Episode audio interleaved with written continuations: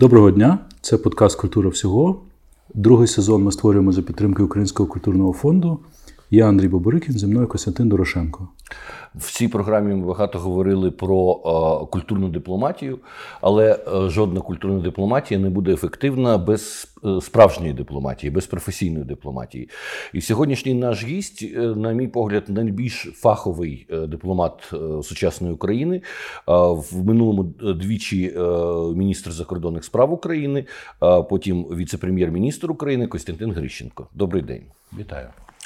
А ви починали е, навчатися дипломатії ще в радянському Союзі, і вже коли Україна оголосила незалежність, ви вже служили дипломатом. Наскільки е, легкий чи важкий був вибір е, піти дипломатом українським чи залишитися в МЗС радянського ну, Росії, яка стала наступницею радянського Союзу? Ну, для мене це був не такий складний вибір. Якщо порівняти з багатьма тих, хто тоді опинився перед таким вибором.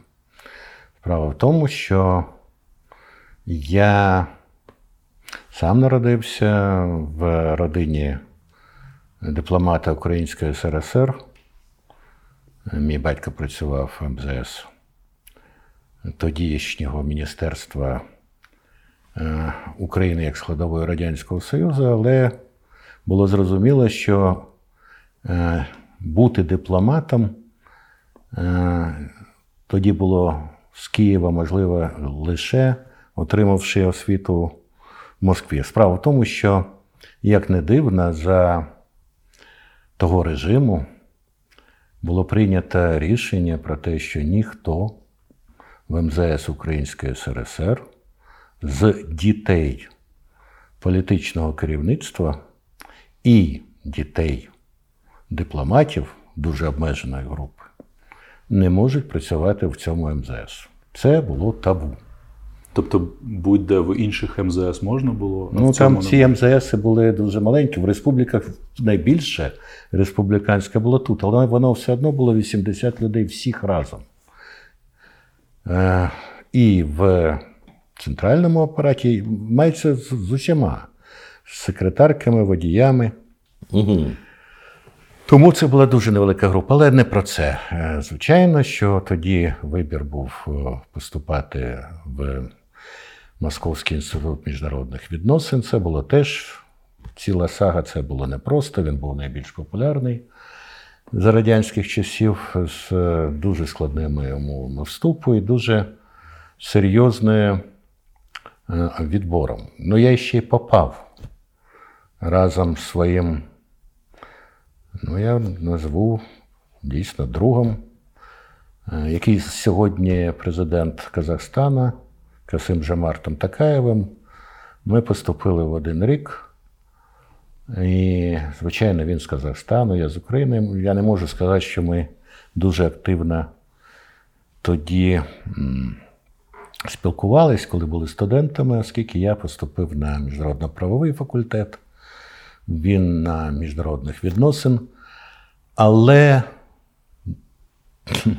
коли ми прийшли, а познайомились ми тоді, коли нас відправили будувати дорогу зразу після здачі екзаменів і зарахування, ще до початку навчання будувати дорогу у Підмосков'ї, звідки у нас оцей зв'язок. А, прийшли 1 вересня, нас зібрали в актовому залі і сказали: ви знаєте, е, цього року так багато дуже талановитих дітей не добрали одного балу, що ми вирішили провести експеримент. От для нашого факультету це було 42 е, громадянина Радянського Союзу, які е, за держзамовленням були набрані як студенти, пройшли конкурс. То було сказано, що ми наберемо ще 42 кандидатів у студенти, і по результатам першої, а потім максимум другої сесії вас повинно залишити 42. Те ж саме було. Радикальні радянські експерименти. Ні, просто я ніде не чув про такий експеримент, ніде більше. І він ніколи не був повторений в цьому інституті. Е, Я би не, скажу, що о, нас стало 42 після першого року. Але завершували ми близько 40. Все ж таки наприкінці. Тому це була досить жорстка конкуренція. Отримати двійку або, скажімо, не скласти іспит означало виліт. Більш того, у нас був відрахований син першого заступника міністра закордонних справ того часу, члена ЦК. Саме через академічно не був такий час. Я не кажу, що після цього було, там пішло зовсім інший процес. Але ми проходили жорстку школу е, і випробувань і відбору, якщо хочете, не по тому, хто ти з ким не допомагала, по крайній мірі. Е, багатьом. Дуже дуже багато хто помилявся, коли на це розраховував. Бо і викладачі були доволі жорсткі і вважали себе достатньо сильними і незалежними своїми зв'язками. Е, розуміння того, що ти маєш знати мову, що ти маєш знати історію, що ти маєш знати політологічні на той момент, так би мовити, дисципліни. Е, це була одна. А друге, все ж таки, це був ще ліберальний відносно час. Ну, скажімо, я і мої двоє приятелів, ну, один особливо. Нас цікавила історія, історія, в тому числі становлення е, радянської влади, яким чином все це відбувалось. Е, тоді можна було студенту отримати допуск до закритих фондів в Ленінській бібліотеці, так званої. Дискусії, які були під час семінарів, вони були реально, я б сказав, немислимі, наскільки я знаю, у Києві. Там це допускалось, оскільки готували, в принципі, людей, які здатні аргументувати, які мають знати багато того, що, мабуть, не давали знати широкому загалу. Завершення. Після цього теж був вибір, куди йти, як іти. Я попав в можливість е, працювати в Організації Об'єднаних Націй. Це На перше початку. ваше призначення? Так, да, перше відрядження. До речі, е, перший раз за кордон я виїхав тоді, коли мій батько теж працював в ООН. І коли я просив, там здаєш дипломатичний АОНівський паспорт синій на зберігання, то мені пару разів видавали паспорт моєго батька, який він здав перед своїм від'їздом. Е, мене на момент, е, знову таки, повернення до Києва. Чому було легко? У мене дружина, ми з нею навчались в одній школі 155 київській, до 5 класу, потім вона перейшла, а потім ми відновили знайомство, коли я приїхав із Москви на другому курсі. І з того часу ми разом. Ну, ви одружились через два роки. Я щось ніколи не був захоплений від московських дівчат. Ну, не тому, що вони всі розумні, всі там. І тут у нас своїми мухами було достатньо різних і всяких. Але якось, от і ти приходиш у гості. Ну, Ми ж тоді були бідні студенти, ну, відносно бідні. Але коли тобі дають на перше рибну юшку, а на друге достають звідти три окунька, як друге, і це вважається смачним, е, то якось нема от відчуття, що ти на своєму місці. Е, я одружився ще коли навчався. І після цього е, поїхали ми разом уже в Нью-Йорк. Але моя дочка народилась в Києві. Так що е, батьки і мої дружини, всі родичі. Е, тобто прив'язка в мене взагалі відчуття, що всі 70-го, ну, 20 років, це було як тривале закордонне відрядження з перервами на інші закордонні відрядження. Москва, з однієї сторони, звичайно, тоді було як би, центр всіх процесів політичних, е, економічних. Але якість життя, звичайно, в Москві завжди була, ну, м'яко кажучи, ем, ем, складною.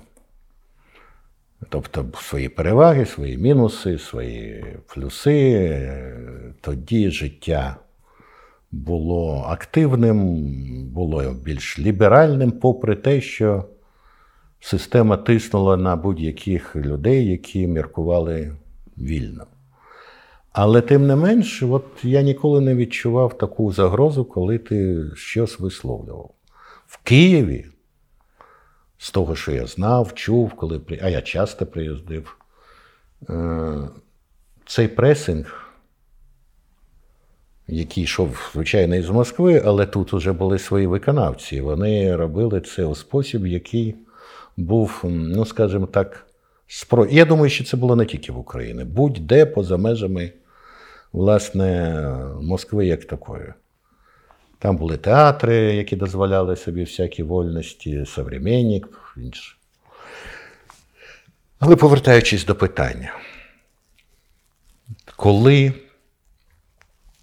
е, була спроба державного перевороту ГКЧП, я це спостерігав 16-го поверху Е, будинку Міністерства закордонних справ. Якраз рухались військові колони. І вже тоді, ну, не те, що було повна впевненість, але розуміння, що навряд чи ті, хто запускають Лебедине озеро, можуть реально е, забезпечити те, на що вони розраховували, що всі стануть виконувати їх вказівки. І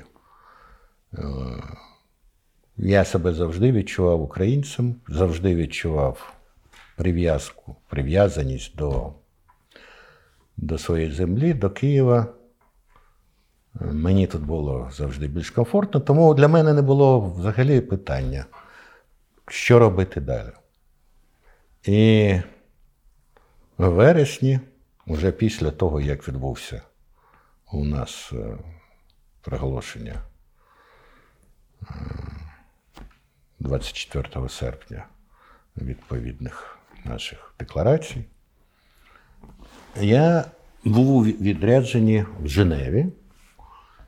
Це була так звана третя, здається, глядова конференція з виконання Конвенції про заборону біологічної зброї. Я займався питаннями якраз роззброєння, ну, контролю над озброєннями в МЗС Радянського Союзу. А там була делегація Е, МЗС Української СРСР, яку очолював тодішній перший заступник е, МЗС Української ще СРСР е, Макаревич Микола Петрович. Він знав мого батька, я його трошки знав. Ну, От я до нього підійшов і сказав, що хочу повертатись додому хочу репатріюватись. А от логіка тих часів, це ще настільки було незрозуміло, невідомо всім. Він мені каже: ти знаєш, не поспішай. Я кажу, чому? А у нас вакансій нема. У нас до кінця року, що є, то є все забито. Тому, говорить, з Нового року там подивимо, ну точно все буде.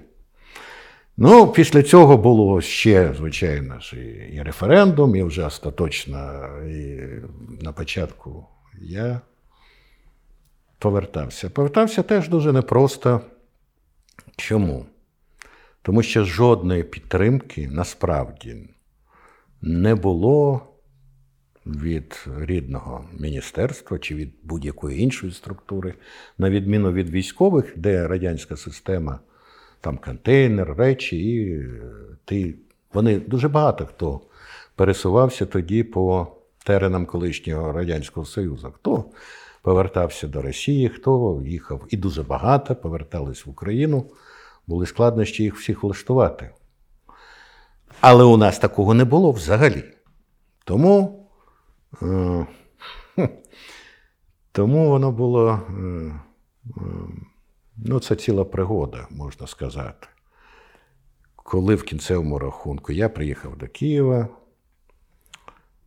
батька знав вже тоді і міністра, і все. Але сказати, щоб також прямо з розкритими обіймами там хтось чекав, та ні, всі ж чого, для чого, а ми де, а ми ж отут. Хоча насправді ті, хто був на місці, вони ж нічого. Для них випробувань то не було. Вони був, умовно кажучи, радником Міністерства Української СРСР, став радником Міністерства Незалежної України. Тобто всі е, ролі залишилися такими самими? Ну, вони ж приблизно все на першому етапі точно. Це ж був будинок тут. Як тоді називалось е, провулок чекістів, чи як воно там? Зараз Пилипа Орлик. Там, де знаходиться фонд е, Кучми. Кучми нині фонд, так. Оце це, цей будиночок, де ще мій батько грав в шахи. Це був МЗС УРСР. УРСР. І він спочатку був до 93-го року, все продовжилось. А таким, як я, їх було їх дуже мало. Було двоє, троє, четверо, мабуть. А як ваш батько е, сприйняв цю ситуацію? Ви поставили... Мій батько вже був на пенсії. Ага, він він так. в МЗС не працював уже, вже, мабуть, 10 років, щонайменше. У нього була своя історія. От, він уже в той час е, взагалі був на пенсії, а перед цим працював в Академії наук в міжнародному відділі. Е, А для нього ні, він був, він цього не зовсім розумів, не можу сказати. Він завжди, поки був Радянський Союз, е, він завжди критикував Москву. А як воно, ну, люди, які пройшли війну, що називається, у нього були ці залишки старого мишлення. Але але, звичайно, без його підтримки, тому що ні житла, нічого ж тут не було. Ну, я знаю, що це доволі дивна ситуація, але навіть коли вас призначили вперше міністром закордонних справ, у вас теж ще не було житла в Києві, і вам довелося жити певний час в якійсь резиденції. Ну, у мене був той момент, коли був, ніхто не очікував, я не очікував, що стану міністром, по крайній мірі, так швидко очікував, але не так швидко. Е, тому якраз це було в ремонті, то просто не було де жити. Угу. Причому такий ґрунтовний. Ну і вже і дочка з сім'єю, там, так що то таке. От. І тоді, тоді, коли в кінцевому рахунку я повернувся, то е, це був період. А, ну перед від'їздом, коли вже остаточно все вирішилось. Ну, я прийшов до свого безпосереднього керівника, на той момент заступника заступника управління контролю на ну, вірніше, управління по е, обмеженню озброєння і контролю над ними. В МЗ це вважалось найбільш така престижна і важлива річ. І сказав, що я повертаюся в Київ, що от е, десь саме за тиждень зберусь уже. А він каже, для чого це тобі? А що тобі дають? Я кажу, мені схоже, що ніч. Я був перший секретар. Ну, а тут е, мені е, запропонували на одну ступіньку вище радника. Ну, я і так вже, в принципі, вже був на рівні. Він говорить, і що? Ти чого? Тебе ж тут все є. Я кажу, ну, це не про це йдеться. Справа в тому, що я просто не уявляю, у нас зараз будуть ці питання найбільш складними. Що робити збройно? Ну, з усім цим. І що я буду з цієї сторони, а українська делегація з тієї? Як ти собі це уявляєш? Каже, я собі легко уявляю. Я сам наполовину грузин, і що? Що ж мені в Грузію їхати? Я кажу, е-е, не плутай. У тебе Е, дружина Москалька, яка народилась в Москві, і в тебе ти вже тут. А в мене дружина, все ж таки з Києва, Мені тут нема чого втрачати. Ну, то таке. Переїздили. Е, багато в чому на першому етапі от чисто людські відносини зберіглись. Я тоді зібрав всіх своїх колег. Е, дружина у мене працювала в Ніжпосилторгі. У неї були якраз на той момент великі можливості. Я мав можливості в плані того, що березки придбати щось. Так. І ми так гарно я це, це провів, що допомогло потім. Коли нічого не було е, в плані матеріальної підтримки, все ж таки вирішувати, я потім, можливо, розкажу. Повертавшись, якщо говорити про цей час, дійсно, я спочатку жив е, в квартирі батьків брата на лівому березі. Але це було дуже незручно, оскільки тоді доводилось е, працювати на, на вичерпання всього ресурсу, свого людського. Справа в тому, що ніхто в цій конкретній тематиці в Україні не мав досвіду. Тематиці роззброєння. Це питання контролю, це питання переговорного процесу, він специфічний тоді був. Якраз Всі люди, які вони звикли, це ж американці, Радянський Союз, тобто вже росіяни, які зберіглись. У них е, десятиріччя от этих штовханин неспішних. Оцих питання контролю, не контролю. А тут е, український МЗС цим не займався і близько. Займалися і дійсно в контексті загально директив, які приймались в Москві, але ініціативно просували певні речі, що дозволяло підвищувати дійсно професійний рівень. До речі, МЗС Української СРСР був надзвичайно високопрофесійний. Люди знали мову. Я б сказав, набагато краще, ніж багато хто зараз після Лондону, тому що вони нікуди не виїжджали, але знали, що без цього ну нікуди. Ну і конкуренція була надзвичайно висока. Це тоді якраз постало питання того, що ем, розвалюється Радянський Союз, але залишається ядерна зброя, велика кількість її на території України. Е, Україні запропонували відмовитися від неї.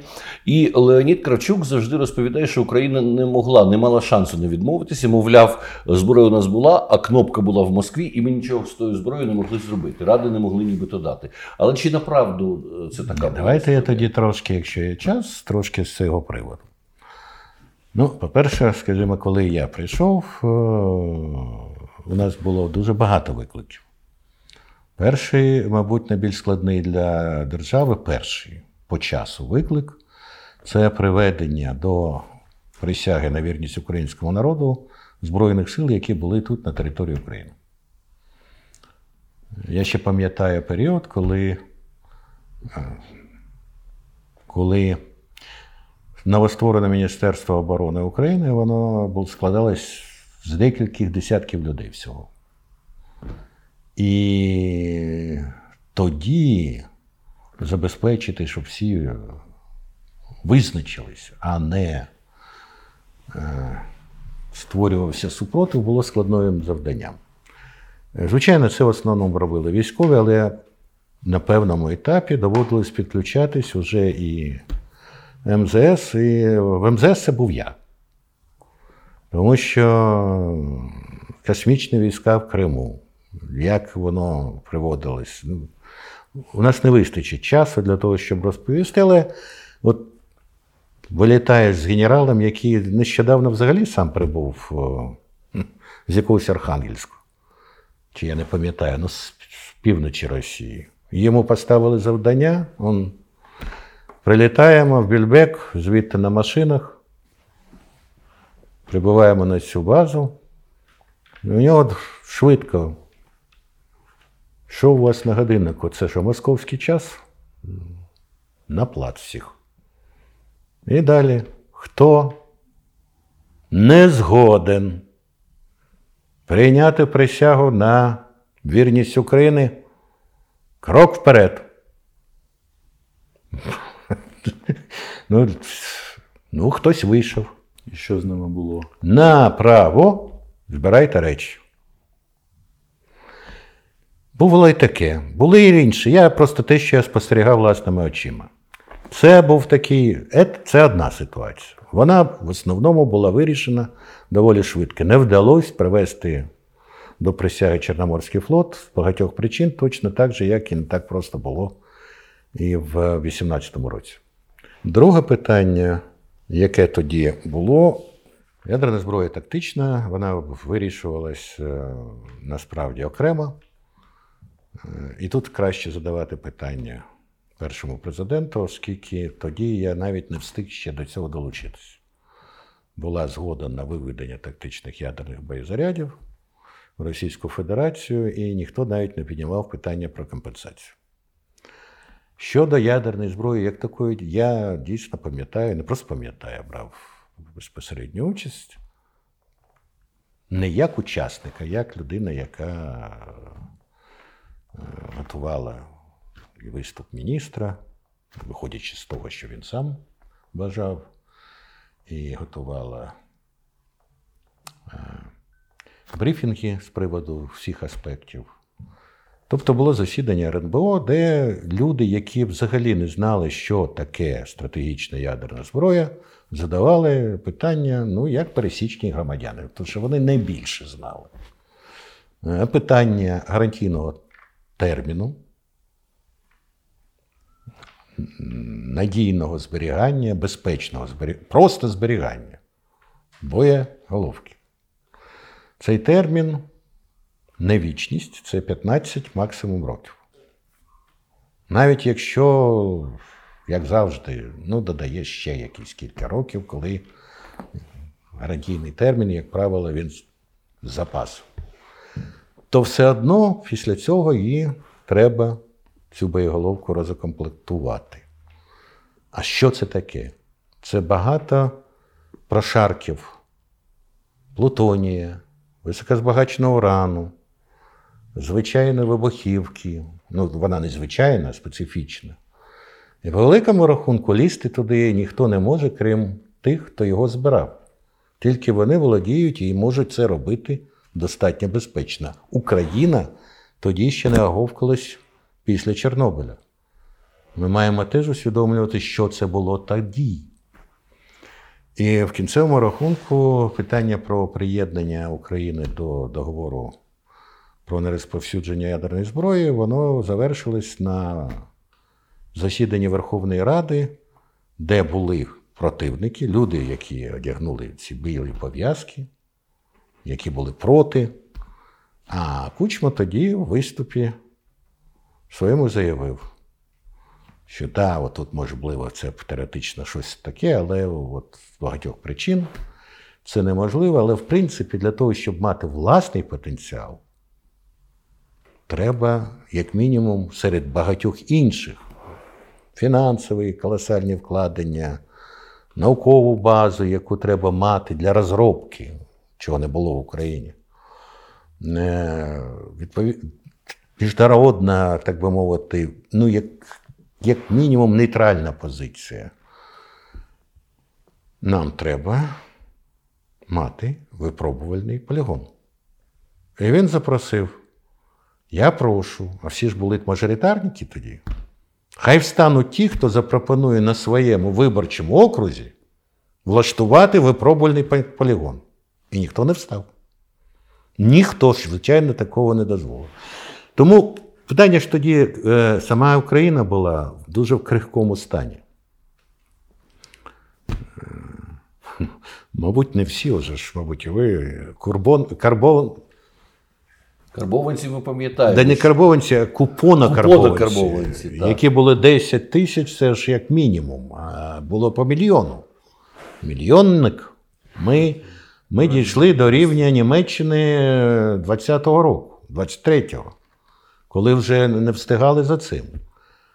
Моя заробітна плата, як, е, ну, по суті, керівника управління, була близько 8 доларів на місяць. В переводі. Просто й ціни були, звичайно, але жити на це було неможливо. Так що завалитись Україна могла без всякої зброї, без всякого зовнішнього втручання. Ситуація була надзвичайно складна. А був тиск міжнародний е, на Україну? Звичайно, тиск був на це було цілеспрямований тиск американців, європейців, росіян. Більш того, почали погрози, що ми просто заберемо, будемо змушені. Ну, було багато чого. Тому питання було про те, що яким чином ми просто максимально зможемо отримати якусь компенсацію і якісь гарантії безпеки. Тому було Будапештський меморандум, його теж всі критикують. Взагалі, е, можна з тим же успіхом критикувати і велику угоду, базовий договір про дружбу, співробітництво, де чітко гарантувалась територіальна цілісність, суверенність України, повага і всього між Росією і Україною. Але, Порушено було як одне, так і друге. але я так розумію, що Будапештський меморандум Російська Дума просто не ратифікувала. Ні, все було все воно не воно не ре- питання в тому, що меморандум не треба ратифікувати як такий. Це частина з- разом з цим, але це зобов'язання, тим не менш. Тут же і не в цьому справа. Е, ну, період. Я повертаюся з того, що жив тоді у брата, а потім переїхав тут на Шовковичну до своєї тещі. У них була квартира, де пішки до тогошнього МЗС було йти три хвилини. От, я виселив е, племінника своєї дружини. У нього була кімната 7 метрів. Він був молодий хлопець. У нього був е, гамак, висів, високі стеля. І от на цьому гамаку розвішувались мої костюми, небагато, прямо скажемо, і сорочки. З тим, щоб встав, зуби почистив, втягнувся. І мене тоді, ну, це я ж кажу, це, це неможливо так працювати постійно. Неможливо навіть е, себе, у тебе має внутрішнє тоді горіння бути, коли ти тільки про це і думаєш. І коли е, Зленка, міністр, він закривав на ключ на, в неділю, тобто не пускали. Я думав, ну що ж це, що я е, неділю? Ну, це виключно, мабуть, у кожної людини е, на якомусь етапі, хай короткий, але має бути той період, коли от горіння є внутрішнє, воно не прив'язане до якоїсь там кар'єрного, особистого чогось. Ні на що часу не було. І насправді я, коли вже став е, начальником управління, е, я тоді поставив питання про суттєве збільшення кількості тих, хто має працювати. Воно було найбільшим. В тому числі у мене була заготовка, я її використав. Ми зробили спеціальний статус для цього управління контролю над озброєннями, де набрали 17 військових. Вони були відряджені до МСС. Е, Була можливість збільшити тих, кого береш, але в чому ж була проблема? Всі, хто вийшли з е, міжнародного факультету Київського університету, е, всі розбіжались по бізнесу. Ну, якому бізнесу? Хто як? Хто от, е, як видатний п'ятий президент України щось нагреб, а хтось просто побіжав за 500 доларів до якоїсь фірми, тому що ми ну, ну, 5 чи 8 доларів і 500. Ну, звичайно, різниця величезна. Тому набрав те людей, можливо, розумних. І трошки з них дійсно були випускники цього факультету. Але багатьох довелося збирати і військових, і техніків. І... Взяли ж фізика е, колишнього міністра е, Клімкіна. Ага. Він же ж фізик у нас. Він же ж... Він фізик. Ну, а хто ж він? Він що у нас? Е, Я його брав виключно для того, я його брав на роботу. Всі оте, пам'ятаю прекрасно. Зайшла людина квадратна, Ну, ну виглядає він, ви, ви бачите. Так, Трошки. Е, але він він суто, у нього мислення людини з технічною освітою. Е, чітко, тик-тик, ну. Ну, це специфіка. Ну, от таких а, але ж ви його призначили згодом послом України в Німеччині. Ну, це ж було через тривалий час, після того, як він і повчився, і попрацював. І взагалі це вже інша історія. Вже став більш округлим, менш квадратним. Значить, тоді, коли вийшло набрати стільки людей, то виникло питання, що з ними робити, тому що вони ж нічого не вміли. У мене сама головна людина була секретарка, яка швидко друкувала. Практично все доводилось виписувати самому. Тобто не було такого департаменту. Департамент був, Але а там людей, була... які здатні були зробити те, що мені було потрібно, швидко. Тому що інколи складніше редагувати, а тоді все треба було ну, миттєво. І це був час, коли начальник управління, я конкретно, е- мав можливість спілкуватися з президентом. Не часто. Це більше як виключення, але взагалі це неможливо вже багато-багато років після того. Чому? Тому що їм це було потрібно, їм було потрібно швидке реагування. Реагування, позиція, обґрунтування позиції. Для того, щоб і вони треба віддати належне тому ж Кучмі, що він дуже це. Для нього це не було питання, хто, з ким, чого. От. Після цього я фактично постійно 30% кого набрав на роботу, відправляв навчатися. Тобто була домовленість спочатку з норвежцями, з голландцями було, з американцями дуже багато. І чимала кількість тих, хто сьогодні і посли, і займають високі посади, вони пройшли всю цю школу ну, підготовки, серйозної підготовки.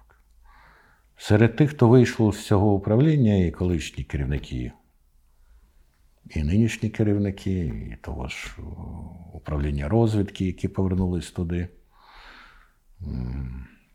Не буду всіх перераховувати, ну, скажімо так, це була серйозна школа, яка дозволила потім розійтись достатньо широко. Вони всі отримали західну підготовку розуміння того, яким чином треба і вести переговори, яким ну, і мову, звичайно, підтягнули всі. Це був такий дуже серйозний період часу. Ну, Дипломати е, нинішні, яких назначають новими послами, вони неформально завжди згадують про те, що в МЗС існувала школа Костянтина Грищенка. Е, можна назвати і нинішнього міністра пана Кулєбу вашим, вашим учнем. Ну, Кулеба взагалі зі мною працював в моєму секретаріаті і в міністерстві і перейшов зі мною до Кабміну.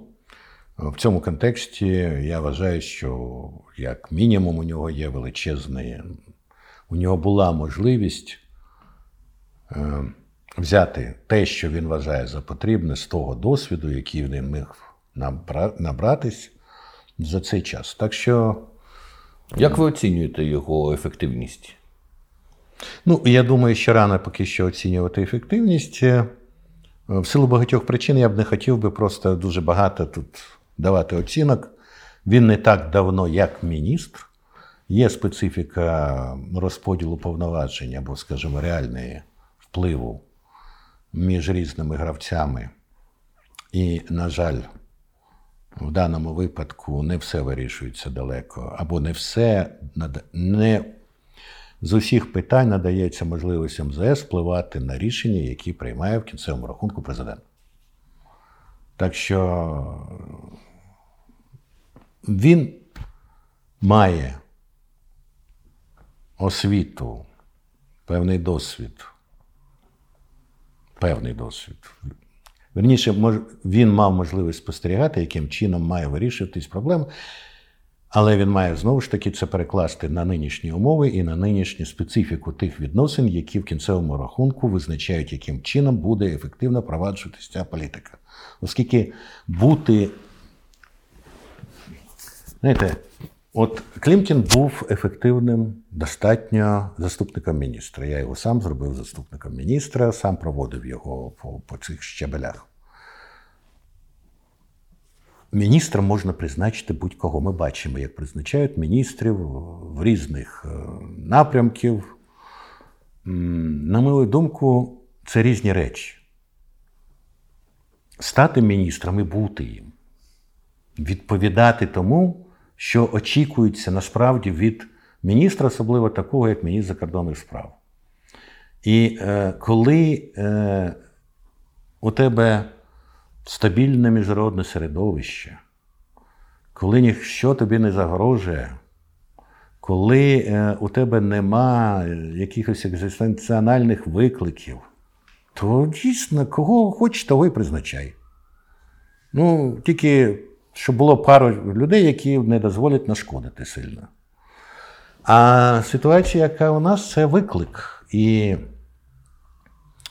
Е, просто сказати, що сам апарат за тебе або за нього все забезпечить, ну, на жаль, я це спостерігав уже.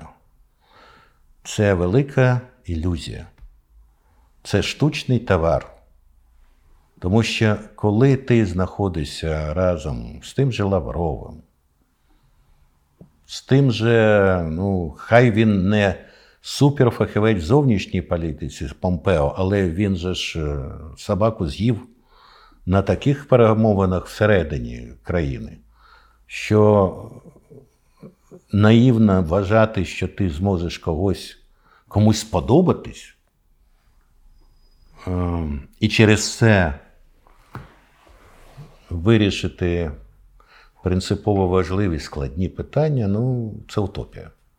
По крайній мірі, Е,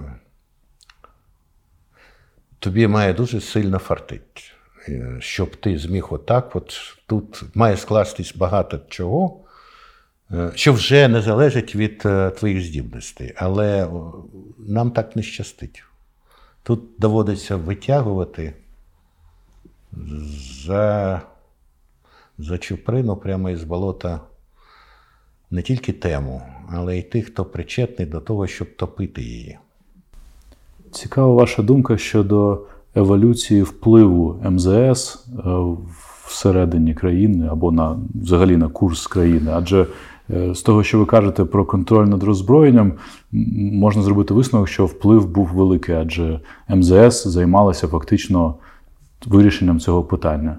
Ні, ну ми працювали, звичайно, коли був Гарбулін е, секретарем РНБО, людина, яка думаюча, яка має ну, серйозні розуміння, що таке ракетна техніка, що таке, в принципі, стратегічний баланс, ну, яка взагалі мисли, мислила цими категоріями.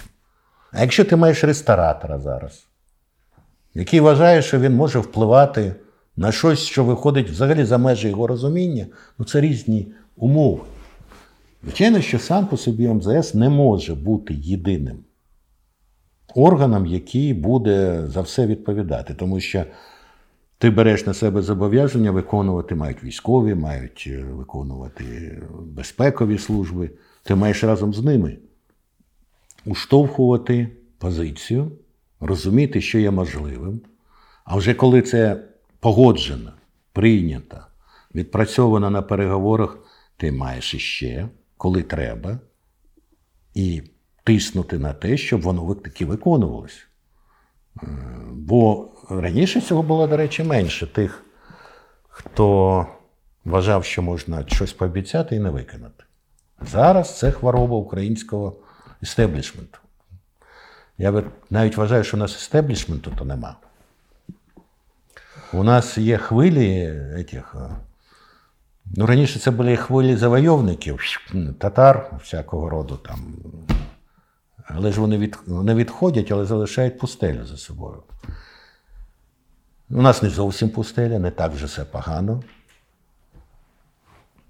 Але складнощі на сьогоднішній день більше, мабуть, в плані швидкості проходження правильних рішень, аналізу, обґрунтування, розуміння і відповідальності.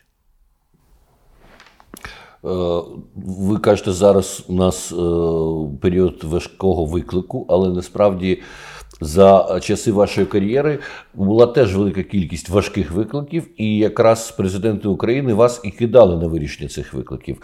Напевно, ви дійсно вразили Леоніда Кучму своєю фаховістю, тому що коли виникли виникли важкі питання з так званим кальчужним скандалом і так далі, вас призначили Сполучені Штати Америки. Не, не, не зовсім не ну, так чи інакше це цим кальчужним скандалом довелося вам займатися. Да. Ні, насправді знаєте.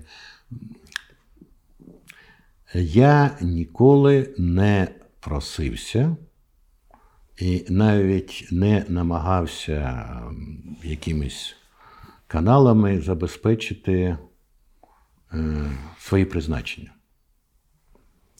Е, коли ну, от в двох словах спробую коротко сказати, ну, от я став керівником управління. О, І через якийсь час, здається, в 94-му ще році, після виборів вже президента Кучми, був призначений Шмаров е, міністром оборони. І він якось, я з попереднім міністром Сморозовим його супроводжував як начальник управління в його візитах до США, причому він спеціально просив, щоб я саме був від МЗС. Ну, в силу того, що дійсно міг йому підсказати по тих питаннях, яких він ну, не завжди розбирався. Новий цивільний перший міністр оборони каже: Костянтин, а що ти, як ти там, чого? Е, до мене заступником підеш? Я говорю, ну я ж не можу так просто. Мені ж треба запитати свого міністра. Ну, добре, запитую. Я йду до Геннадія Йосича Удовенка. От. І кажу, що є така пропозиція. Справа в тому, що Геннадій Йосич Удовенко, е, він навчався на одному курсі з моїм батьком. І коли я народився, то з пологового будинку, який біля Червоного корпусу університету.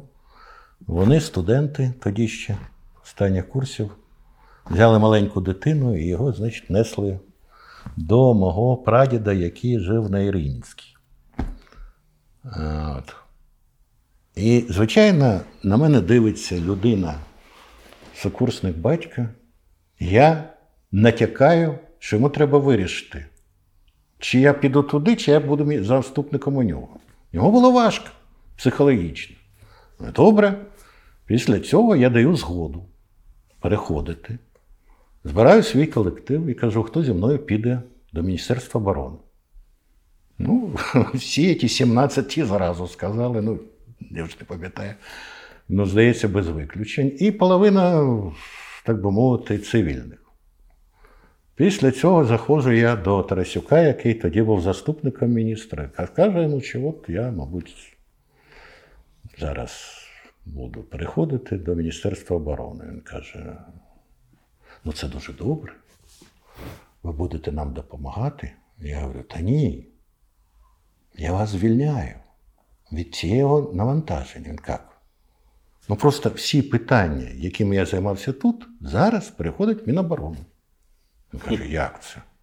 А хто у тебе буде цим займатися? Я кажу: ну всі ті, хто тут займається, всі переходять туди. Каже, хто? Я говорю, так в мене список є. Ну і після цього Таня не вирішується. Проходить е, тиждень, два, три. На якомусь ну, на черговій нараді президент мене запитує, що ти робиш, що ти не в Міністерстві оборони? Ну, Геннадій Йосич, а що таке? Коротше, викликає ввечері Геннадій Йосич, каже, ну, він так тоді це пережив.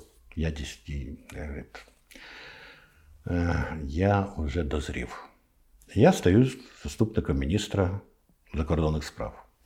Тобто жодне призначення у нього легкого не проходило. Угу. Потім е, друге, от якщо говорити про кар'єрні всі елементи, я з 94-го, 95-го, верніше вже тоді року, заступник міністра, Геннадій працює, я поступово він накидує мені все більше і більше завдань. Я займався економікою, я займався Азія, Тихоокеанський регіон, Африка, е, військово-політичні і інші питання. Тут зміна стає міністром Тарасюк, який до цього був послом в Бельгії при НАТО. Приїздить, проходить після призначення тиждень-два, говорить, Іванович, я хочу вам запропонувати стати послом при НАТО і при Бельгії. Ну, я на свою голову їм кажу, да ні, Олександрович, навіщо? Я мріяв з вами працювати. Говорить, в якому сенсі? Я причому щиро, ну так, трошки з підтекстом, але щиро. Ну, я кажу, ну я ж тут все одно в основному всім займаюся, а ви зможете займатися великою політикою. Жахливо не сподобалось. Він потім другий раз, я б не хотів. Каже, ви що, хочете, щоб я третій раз вас просив? Я говорю, ну тоді згоден. Але тоді все, що ви просили від Геннадія Йосиповича, як посол, додаткові посади, можливості, все це дайте мені. Ви ж самі просили. От я туди приїжджаю в півтора року. За цей момент у нас є питання, як посол при НАТО, ви пам'ятаєте, югославський е, цей конфлікт. Так, фактично Бом- війни. Так. Бомбардування. Той же Тарасюк разом з е, тодішнім міністром оборони приїздить. В этот. Мені треба вночі піднімати генерального секретаря, щоб їх не розбомбили. Тому що питання ж було таке. От, ну, активне, цікаве життя. Я е, ще був е, послом за сумісництвом в Нідерландах і їздив на один день кожний тиждень туди. Проходять вибори. Президент. Я тоді е, абсолютно чесно можу сказати. Вибор зібрав всіх і сказав: голосуйте, як вважаєте за потрібне. Але думайте. Все, от це от єдине, що ніяких там тиску, нічого. Після виборів телефонує Тарасюк і запитує: «М, а як там у вас результати виборів? Я говорю, що? Говорю, нормальні. Да, говорить. Ща я подивлюсь. Тр-тр-тр. Що то у вас не дуже? Я говорю, ну більшість то все ж таки проголосували. Ну, це е, е, окремо. Голосуй Але кому, тоді зняли ж, да, Кучму, тоді, тоді, в силу там якихось причин, так чи інакше, е, відкликали посла в США і в Канаді. І тут мені знову Борис Іванович каже: Сергій Іванович, є думка, що вам треба поїхати послом в Вашингтон. Я говорю, Борис Іванович, йолки-палки. Ну, подивіться, у мене з НАТО вон, тут роботи, хер знає, ч- Бог знає скільки. Нідерланди, це ж ну, ну, країна ну, не, не остання в економіці. Ну, Бог з ним з Люксембургом, то вже таке. Ну, якщо вважаєте, що я не, не, не, завантажений, дайте мені ще при Європейському Союзі. Він каже, я мріяв стати послом у Вашингтоні, а ви тут это ще кочевряжетесь? Ні, я говорю, ну, якщо рішення є, я, нема питань. І от кожного разу я не просився стати міністром, аж ніяк не, не збирався ну, щось для. Ну, в Вашингтоні ви потрапляєте на кольчужний скандал. Потім вас забирає кучма в уряд Януковича. Теж дуже непростий виклик. Потім, коли приходить до влади Ющенко, псуються відносини з Росією, Ющенко посилає вас послом в Росію. Отже, це постійне вирішування якихось дуже Да. складних проблем. Потім Янукович знову бере вас міністром закордонних справ. При тому, я знаю, що ви були е, ви працювали на євроінтеграцію, наскільки я Да. розумію, і готували ту угоду. Абсолютно. А коли ем, вас призначили віце-прем'єр-міністром, фактично це був напевно такий відхід від ідеї е, підписання угоди про євроінтеграцію. Ну, мене е, перевели тоді, коли, мабуть, виникли інші думки. І саме через це і перевели е, на е, гуманітарний блок. Це була цікава робота, важлива. Просто це був надто короткий термін для того, щоб встигнути за тих умов, тим більше щось змінити. Як е, сьогодні можна сказати, оця ситуація, що змінилося в позиції Януковича, коли спочатку йшлося про євроінтеграцію? Я пам'ятаю, що і була внутрішня пропаганда цієї ідеї, всі це підтримували. А чому, на ваш погляд, е, була прийнята ідея відмовитися від, від цього? Коли вас переміщають на віце-прем'єра, призначають е, абсолютно іншу людину е, міністром, е, і потім ми маємо заяву про непідписання угоди, майдан і так далі. Мені важко сказати, оскільки я вже не був в тих конкретних процесах. Мені здається, що тут було декілька факторів. По-перше, Янукович завжди е, намагався мислити масштабними проектами, які мали засліплювати.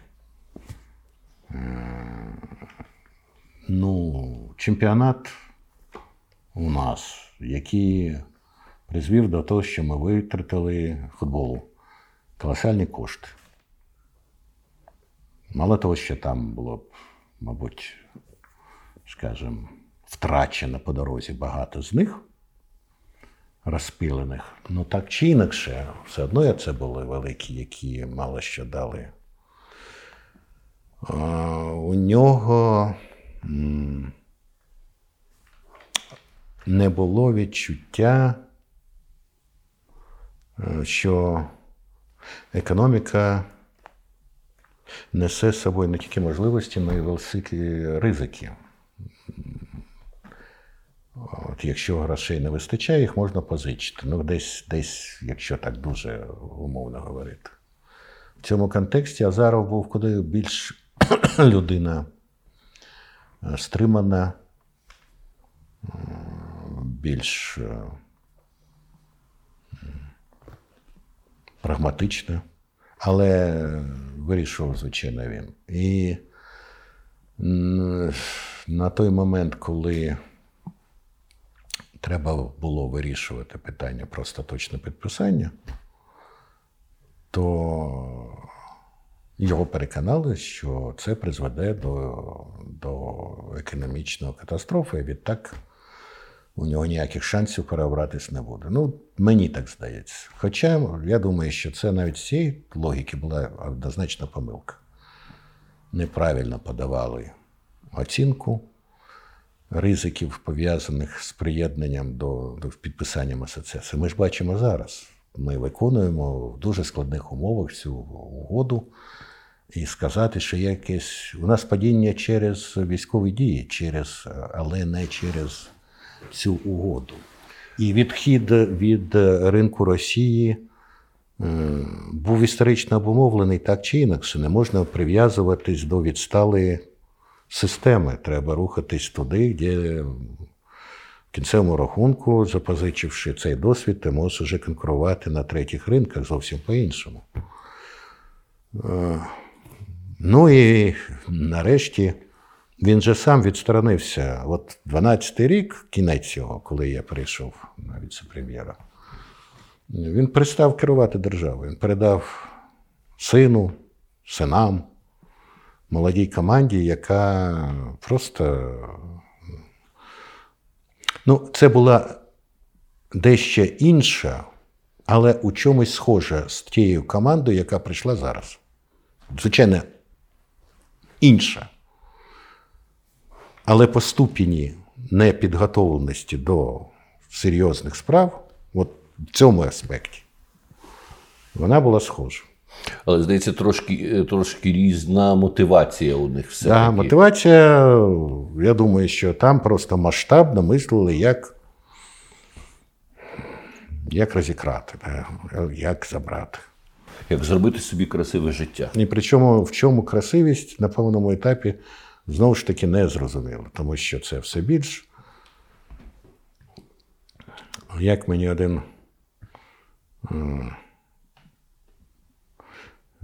великий олігарх розказував, просто як історію. Навіть для нього це було дивовижно. Зібрання було якесь у них в Москві, і один з них запропонував полетіти на Камчатку на рибалку. Я так розумію, далеко не всі були такі вже рибаки. От. Ну, якийсь був суцільний порив, було незручно, всі погодилися, або більша частина. Ну, а що було не те саме не сумно дуже, то вирішили летіти одним літаком. Самим більший, який там у когось там був. Ну і вилетіли вони на цьому літаку. Потім, каже, якийсь був розворот. Він подивився із окна, дивиться, а один за одним 17 літаків летять. Кожний свої пігнав аж туди. Розумієте, у людей е, нема відчуття, е, в крайній мірі, в той момент, міняється, навіть вони міняються, мені здається, е, розумних обмежень. От ти можеш, значить ти можеш. Тобі це була, це була, я вважаю, трагедія. Трагедія, тому що неправильні президенти приходять і уходять. А от на зламі ми можемо втрачати дуже багато. І це, на жаль, е, на жаль, відбулося, тому що е, і Крим, і все це просто співпадіння або поєднання дуже багатьох факторів одночасно. Якщо б один-два з цих факторів не співпали з іншими, можливо, цього і не було б. Але ми ж не можемо історію перевернути. Вона так відбулася. Під час е, е, ваше, коли ви були міністром закордонних справ другий раз, були підписані харківські угоди, і е, е, дуже багато було розмов у суспільстві тоді, що Україна здала свої інтереси Росії. Але перед тим ми знаємо, що були закриті перемовини прем'єр-міністра Юлії Тимошенко в Москві, на які вас, як посла України в Росії, навіть не запросили. Ні, там я поясню. Так, це поясніть це, це, це дійсно був е, дуже дуже важкий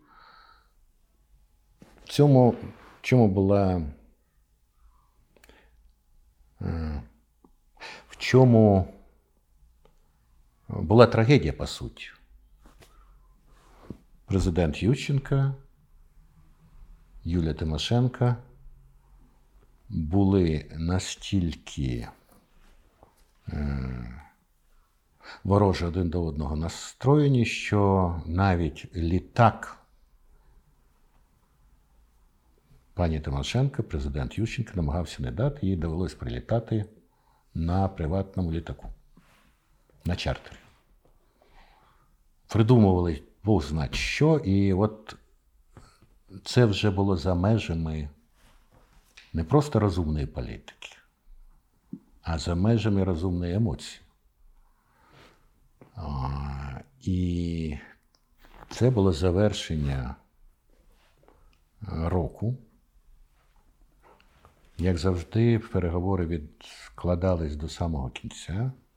Залишалось всього е, не так вже багато днів до того, що Європа могла зупинитись повністю. Е, Без транзитного. І спочатку, да, дійсно про щось домовлялись, е, що було набагато дорожче, ніж попередні, що теж можна було уникнути. Але потім дезавіювали е, ці переговори. В кінцевому рахунку довелося її признати вже після того, як відбулись е, припинення оцих поставок, всіх цих проблем. Так, я дійсно, ні, я її супроводжував, я посол, я маю це робити. Але переговори відбувались в приміщенні Газпрому остаточні. Вона закрилась в одній кімнаті, я, по суті, був в іншому, тобто не мав доступу. Хтось кудись бігав, і в результаті ми отримали те, що ми отримали. В даному випадку е, там дуже багато елементів. Там була дивна історія. Це, це, це договір. Уряд Тимошенко навіть не хотів демонструвати парламенту. Там якась Ну, питання в тому, що формально він комерційний. Тобто він не те, що підлягає ратифікації такої, але ви зрозуміли, що без е, директиви прем'єра ніякий керівник Нафтогазу таку річ на себе брати не міг би. Він там був, здається, в нього здоров'ям після цього. Так що це призвело до того, що ми почали за газ платити ціну, яка була найбільшою у світі. І це, звичайно, хто б що не говорив, скільки там було розкази, але в той момент навантаження було колосальне. А щодо харківських угод, то з 2000, вірніше, в 97 році і перед цим було дуже просте питання: що робити з Чорноморським флотом? Він стоїть в Криму, він стоїть в Севастополі. Там є бригада морської піхоти. Вони нічого не платили. Всім користувались. Ми говорили, що ми б хотіли, щоб ви нас звільнили від цієї присутності. А вони свого боку говорили, нам нікуди діватися, нікуди ми не підемо. Яка була альтернатива? Щоб вони без будь-якого правового врегулювання продовжували там знаходитись. Інший варіант силою їх виганяти це війна. Що тоді, що зараз, е, навряд чи ми б її виграли. Просто, скоріш за все, Крим би тоді пішов. Чи все ж таки унормувати це в якусь угоду, яка, як правило, після розвалу колоніальних імперій доводилось все ж таки погоджуватись на існування цієї бази як такої. Тому ці переговори були тривалими і завершились підписаннями трьох угод основних. Ці угоди передбачали е, обмеження на этот самий, певні правила, і це дозволило зняти напругу і вийти на підписання великого договору, який гарантував на основі зобов'язуючих е, домовленостей, правових, юридичних, уж не знаю куди далі. Поважати територіальну цілісність, е, суверенітет, втручання внутрішні справи. Це було ратифіковано двома парламентами. Все. Ми жили протягом скільки 25 років, 20 років, значить, 8. Майже до 20 років витікала в этом самому. В 17-му. в 17-му році закінчувався. Е, І виникало, що далі? Хорошо. Ну, не було б харківських угод. Підходить 17-й. Що далі було б? Ну, бачите, харківські угоди не зупинили Росію в тому, Ні, що вони не зупинили ні харківські угоди. Харківські угоди зупинили на певний час. підготовку, Угу. Незалежно від того, хто би був, до сценарію, коли б забирали. Вони зняли напругу тоді, коли виникало питання, що їм робити. Існує думка, що от, типу альтернативний, вони щось нове. Нема можливості побудувати, по крайній мірі, так вважають російські ті всі інженери і інші, аналогічної системи для серйозного флоту, от для ракетних катерів, те, що ми зараз будуємо, будь ласка. Тому як би там повернулось, це одне. Просто що дали Керківські угоди? Знять напругу, залишити цю е, в рамках, якби їх виконували.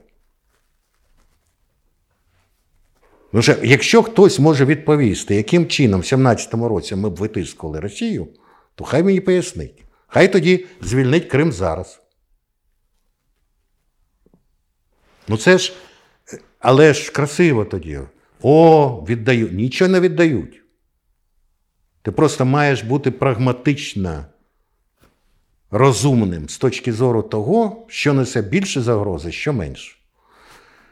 Якби той же самий Янукович не спровокував своєю поведінкою, відмовою, ну, реальне повстання людей і завершив свою каденцію, передав би владу, я думаю, що ми уникли би 100% якраз того розвитку подій, як це відбулося в 2014 році. Кому вигідна була війна 2014 року?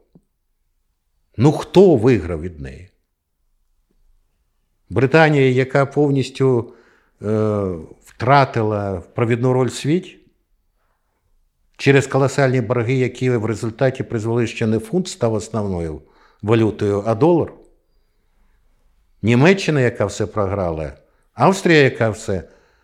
Інколи події розвиваються так, коли прорахувати вигідність складно, а от убезпечити від розвитку подій через прийняття, можливо, не дуже популярних, але необхідних рішень, це є завдання ну, думаючої влади і політики, яка спрямована на тому, щоб убезпечити свою країну від катастроф.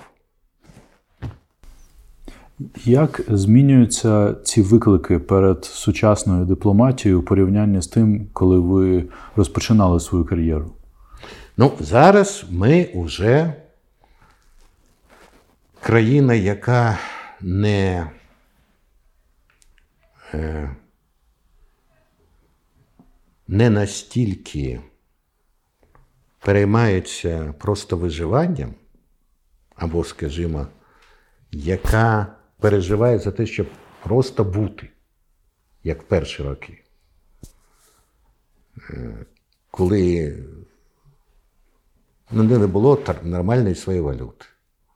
Не вирішена була проблема з е, боргом, ні боргом, коли економіка просто падала з усіх сторін, коли люди бігали з кравчучками. Ну, Більша частина вже нинішніх людей, які живуть в Україні, просто цього не пам'ятають. Або пам'ятаєте таке дитяче, дитячий спогад. Сьогодні ми живемо ну, в Києві, в великих містах.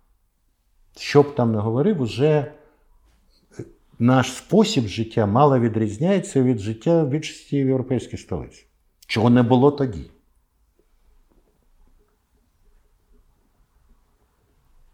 І е, виклик полягає е, в іншому.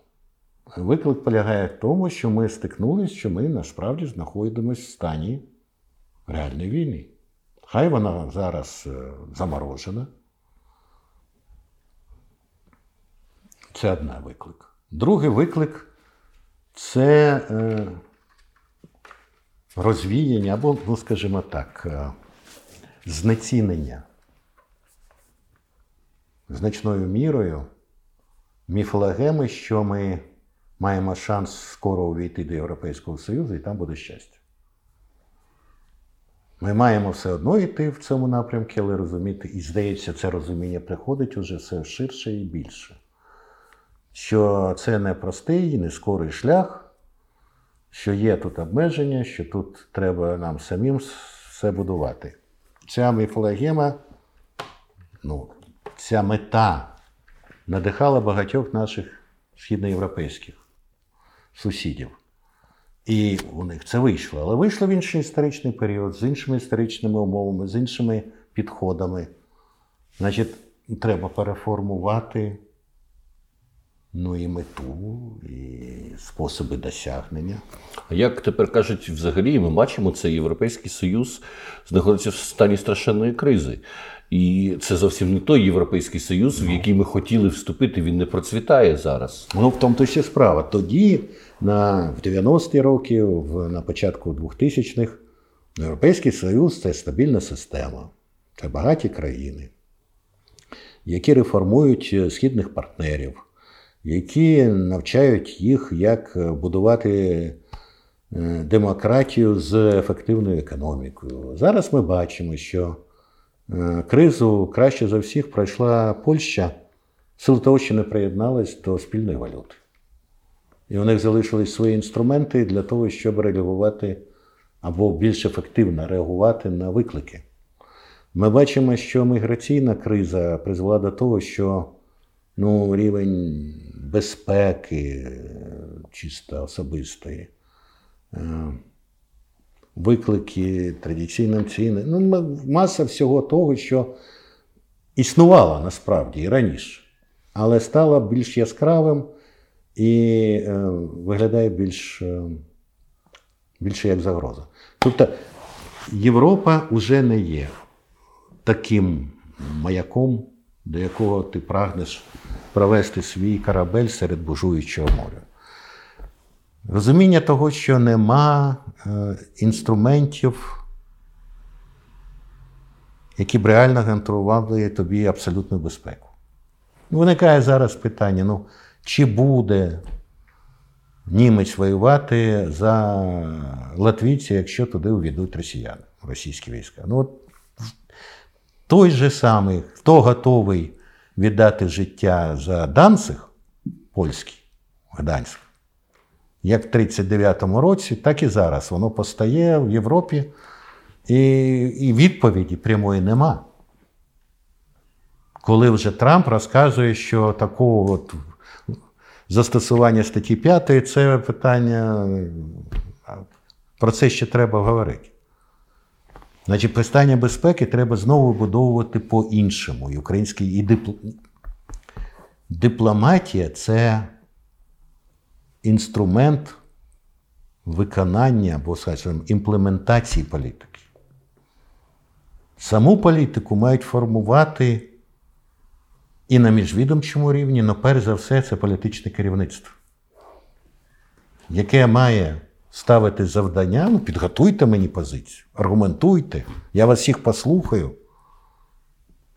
Але відповідальність на, на, ньому. В кінцевому рахунку, якщо у нас формально парламента президентська, насправді президентська республіка, ну, президентська парламентська, то від цього ж залежить, як ти сформулюєш, яким чином ти будеш. Ну і нарешті це те, що ми ніяк не можемо е, побудувати. Зовнішня політика повинна поєднувати собі як е, політика безпекові. Ну, Для нас вони пріоритетні зараз, тому що коли війна, то, звичайно, маєш думати перш за все про це. Але і інструментом зміцнення економіки, зміцнення економічного потенціалу держави. І в цьому контексті е, від того, хто займається зовнішньою політикою, залежить, наскільки ефективно будеш цим це впроваджувати в життя. Цим треба прийматися. Це це має бути велике Коли я літав з візитами, зі мною, як правило, завжди літала велика група українських бізнесменів. Особливо, звичайно, не в Європу, не стільки в Європу, скільки на Близький Схід, на Далекий Схід. Е, цим треба постійно перейматись, думати, це має бути серйозним напрямком. Кожний тягне на себе, е, кожен намагається створити свою невеличку зовнішню політику. Ну, не кожний. Коли як? Це у нас як е, пан Порошенко. Поки він був міністром закордонних справ до 2010 року. Е, він домагався, щоб е, торгпредства були інтегровані в МЗС. Як тільки він став при Януковичі міністром економіки, він захотів забрати знову назад. Я йому тоді сказав, Олексій, а якщо ви ще кудись перекинетесь, що ми з вами з торбою будемо бігати? Ви кінчайте тут, знаєте, держава це не ви. Сказати, що сучасними засобами зв'язку, комунікацій. Е, все принципово змінилось, я вважаю, не можна. Чому? Не замінить ніякі е, ніяка система комунікації е, електронна особистого контакту. Е, неможливо вести ефективні ні бізнесові, ну уж точно міждержавні переговори е, через екран свого комп'ютера. Ну, не виходить ефективно. І з однієї сторони, треба більш динамічно, звичайно, більш е, різносторонньо цим займатися.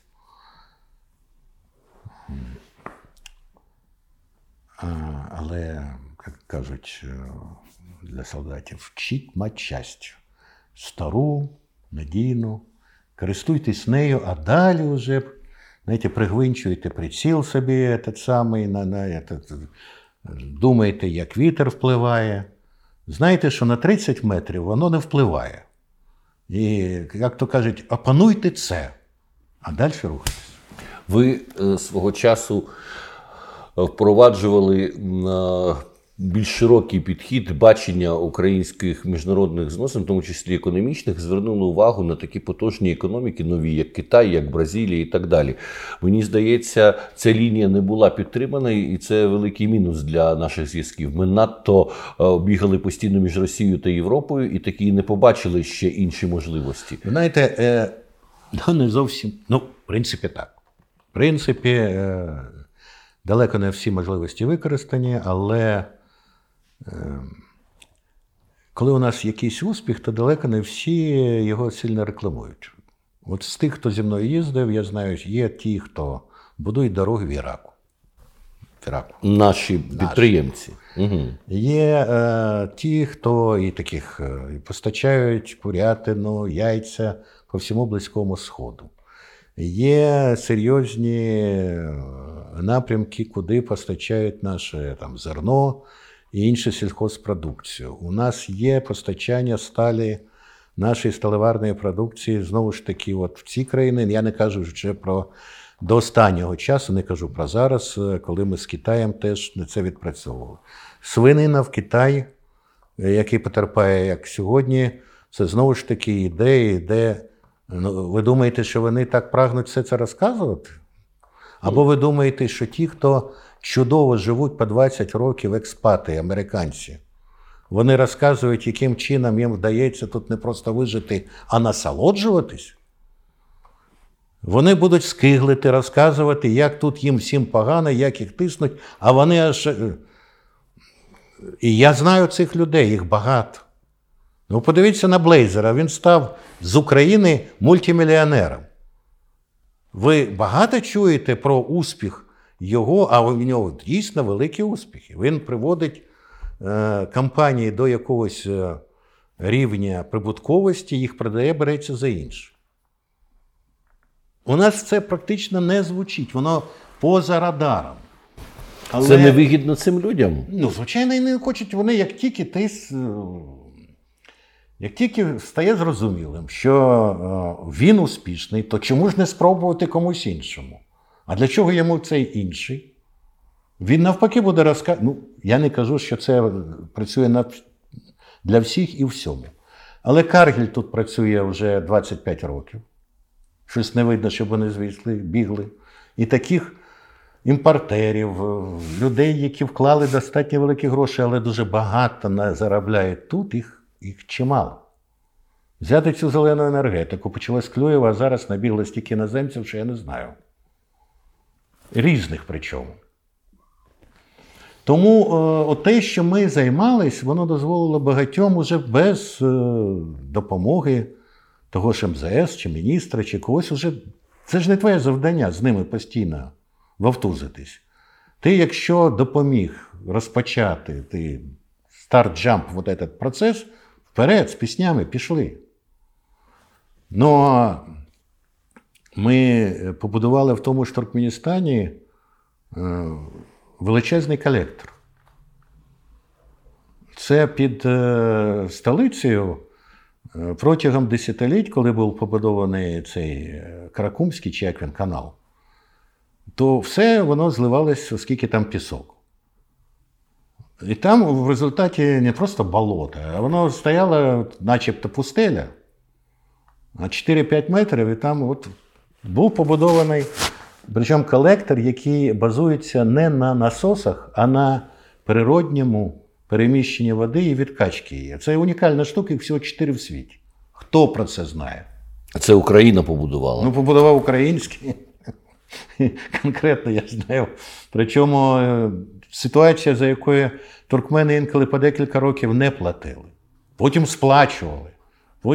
Це вимагає стільки зусиль. Все, Всі ці процеси вони вимагають дуже предметного, конкретного супроводження.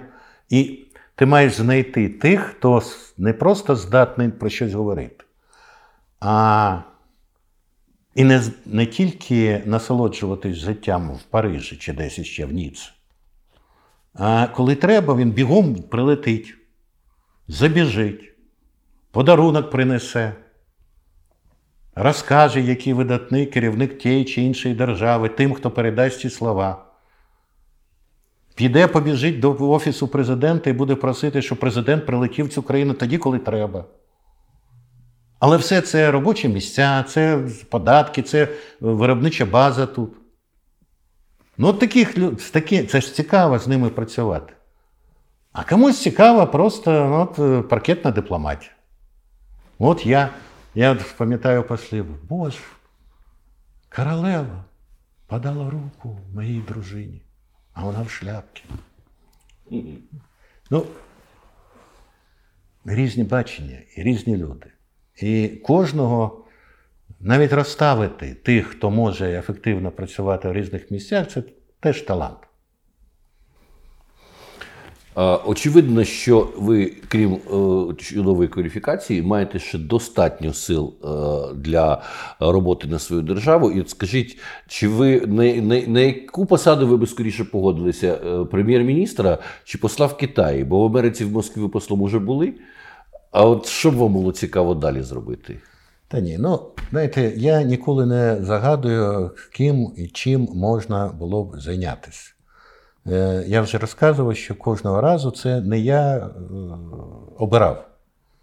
Так чи інакше складалась ситуація, коли е, коли не стільки хотіли мене призначити, скільки самі доходили висновку, що це кращий за будь-який інший вибір в даний конкретний період. Коли мене призначали перший раз міністром, е, то тодішній глава адміністрації потім мені розказував, що вони перевіряли, вони запитали поляків, потім запитали американців, як вони ставляться до такого варіанту. Потім під час візиту до Узбекистана запитали, тут сказав, так от е, у мене мій міністр, його добре знає, бо вони були послами в Вашингтоні, його викликали. І запитали, що ти з цього приводу думаєш. І той мені сказав: ти знаєш, чекай призначення. Я кажу, якого? Я говорю, не знаю. Ну про тебе запитували. Тобто, з однієї сторони, я скажу, я не просився, а з іншої, от яка була політика? Спочатку вони з'ясовував той же Данілович, в багатьох місцях, яким чином це буде, ну, і в кінцевому рахунку брав це рішення. Я вважаю, що з моїм досвідом, з, з тим, що я можу привнести, саме головне, щоб можна було відчувати себе ефективним у взаємодії з тими, хто будуть приймати кінцеве рішення. А на жаль, уже е, з цим досвідом я вже вийшов на той рівень, коли коло цих людей дуже обмежено. Дякуємо за розмову. Е, нагадаємо, що е, подкаст Культура всього виходить за підтримки Українського культурного фонду. Нашим гостем був Костянтин Грищенко. Ну, я Костянтин Дорошенко, зі мною Андрій Боборикін. Дякуємо. Дякую. Дякую.